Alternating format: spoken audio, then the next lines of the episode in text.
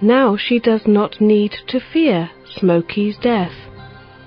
Savings and Clone will give her a new Smokey.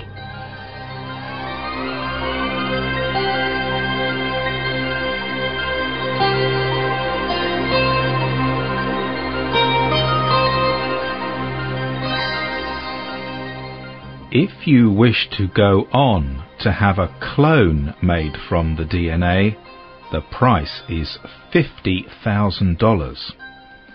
So far, five people have paid Savings and Clone to clone their cats. Now they have to wait. The cloning process is complex. The original cat clone, CC, needed over 80 attempts before the cat was born.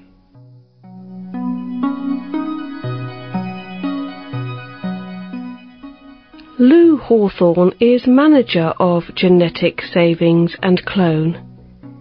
He says he is sure the process will work. Mr. Hawthorne says, Genetically, you are getting the same animal back. A cloned animal is genetically the same as its parent, but that does not mean that it will behave in exactly the same way. Two animals may have the same genes, but animal experts say that the environment is important to animal development. They say that the way the animal is treated will have an effect on its behavior. David Magnus is head of the Center for Biomedical Ethics at Stanford University.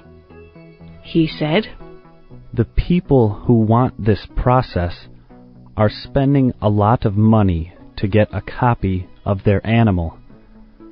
They want an animal exactly like the one they have lost, but this is not possible.